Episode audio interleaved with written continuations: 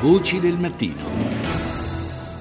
Dicevamo degli Stati Uniti e proprio lì ci spostiamo per eh, parlare della situazione politica poche settimane dalle elezioni di metà mandato per il rinnovo parziale del Congresso che si terranno il 4 novembre. I sondaggi registrano una crescita di consensi per i repubblicani, mentre i democratici vivono una fase di difficoltà accentuata anche da quello che molti definiscono il declino della presidenza Obama. Do il buongiorno al professor Gregory Alegi, docente alla LUIS di Storia delle Americhe. Buongiorno. Dunque, che succede? Davvero è una, una fase declinante della presidenza Obama che si trascina in qualche modo eh, dietro anche tutto il Partito Democratico in questo momento?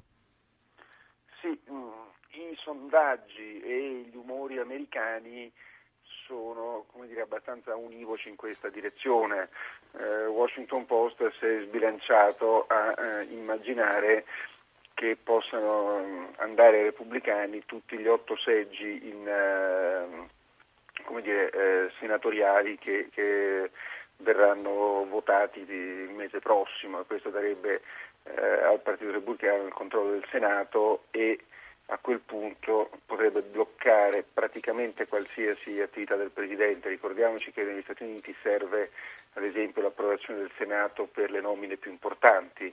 Già adesso Obama fa fatica eh, a, a, piazzare i vertici delle varie amministrazioni pubbliche proprio per l'ostruzionismo repubblicano, con una solida maggioranza repubblicana al Senato diventerebbe impossibile. Questo paralizzerebbe la sua attività di Presidente peggiorerebbe la sua immagine e quindi eh, preparerebbe poi il terreno per una sconfitta democratica alle presidenziali. Ma che cosa viene rimproverato maggiormente al Presidente da parte dell'opinione pubblica?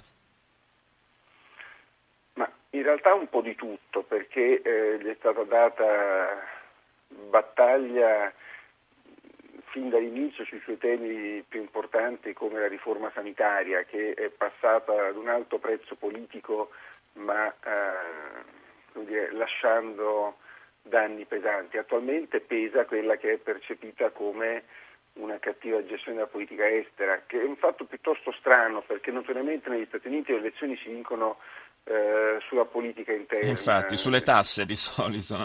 Sì, sulle tasse. Poi gli Stati Uniti hanno una mentalità piuttosto, mm, diciamo, gli Stati Uniti profondi, non eh, certamente le elite, non certamente diciamo, i gruppi dirigenti, ma l'America profonda è un paese eh, continentale, quasi insulare, poco ehm, interessato ai temi internazionali. A questo però eh, corrisponde un grande orgoglio nazionale, quindi vedere la cattiva gestione della crisi in Ucraina, eh, la difficoltà mh, della gestione precedente della crisi con la Siria, adesso quella di ISIS, eh, danno l'idea di un presidente debole, non è nemmeno chiaro che eh, l'americano medio capisca quale sia il problema quali siano le alternative, mm. quali siano gli spazi no, anche perché però da così piace il risultato. Anche perché da una parte il Presidente viene considerato debole, però dall'altra c'è una forte opposizione a, a qualunque ipotesi di coinvolgimento militare maggiore, quindi insomma se vogliamo è anche un po' un, un mezzo paradosso. Io ringrazio il professor Gregorio Alleggi per essere stato nostro ospite. Buona giornata.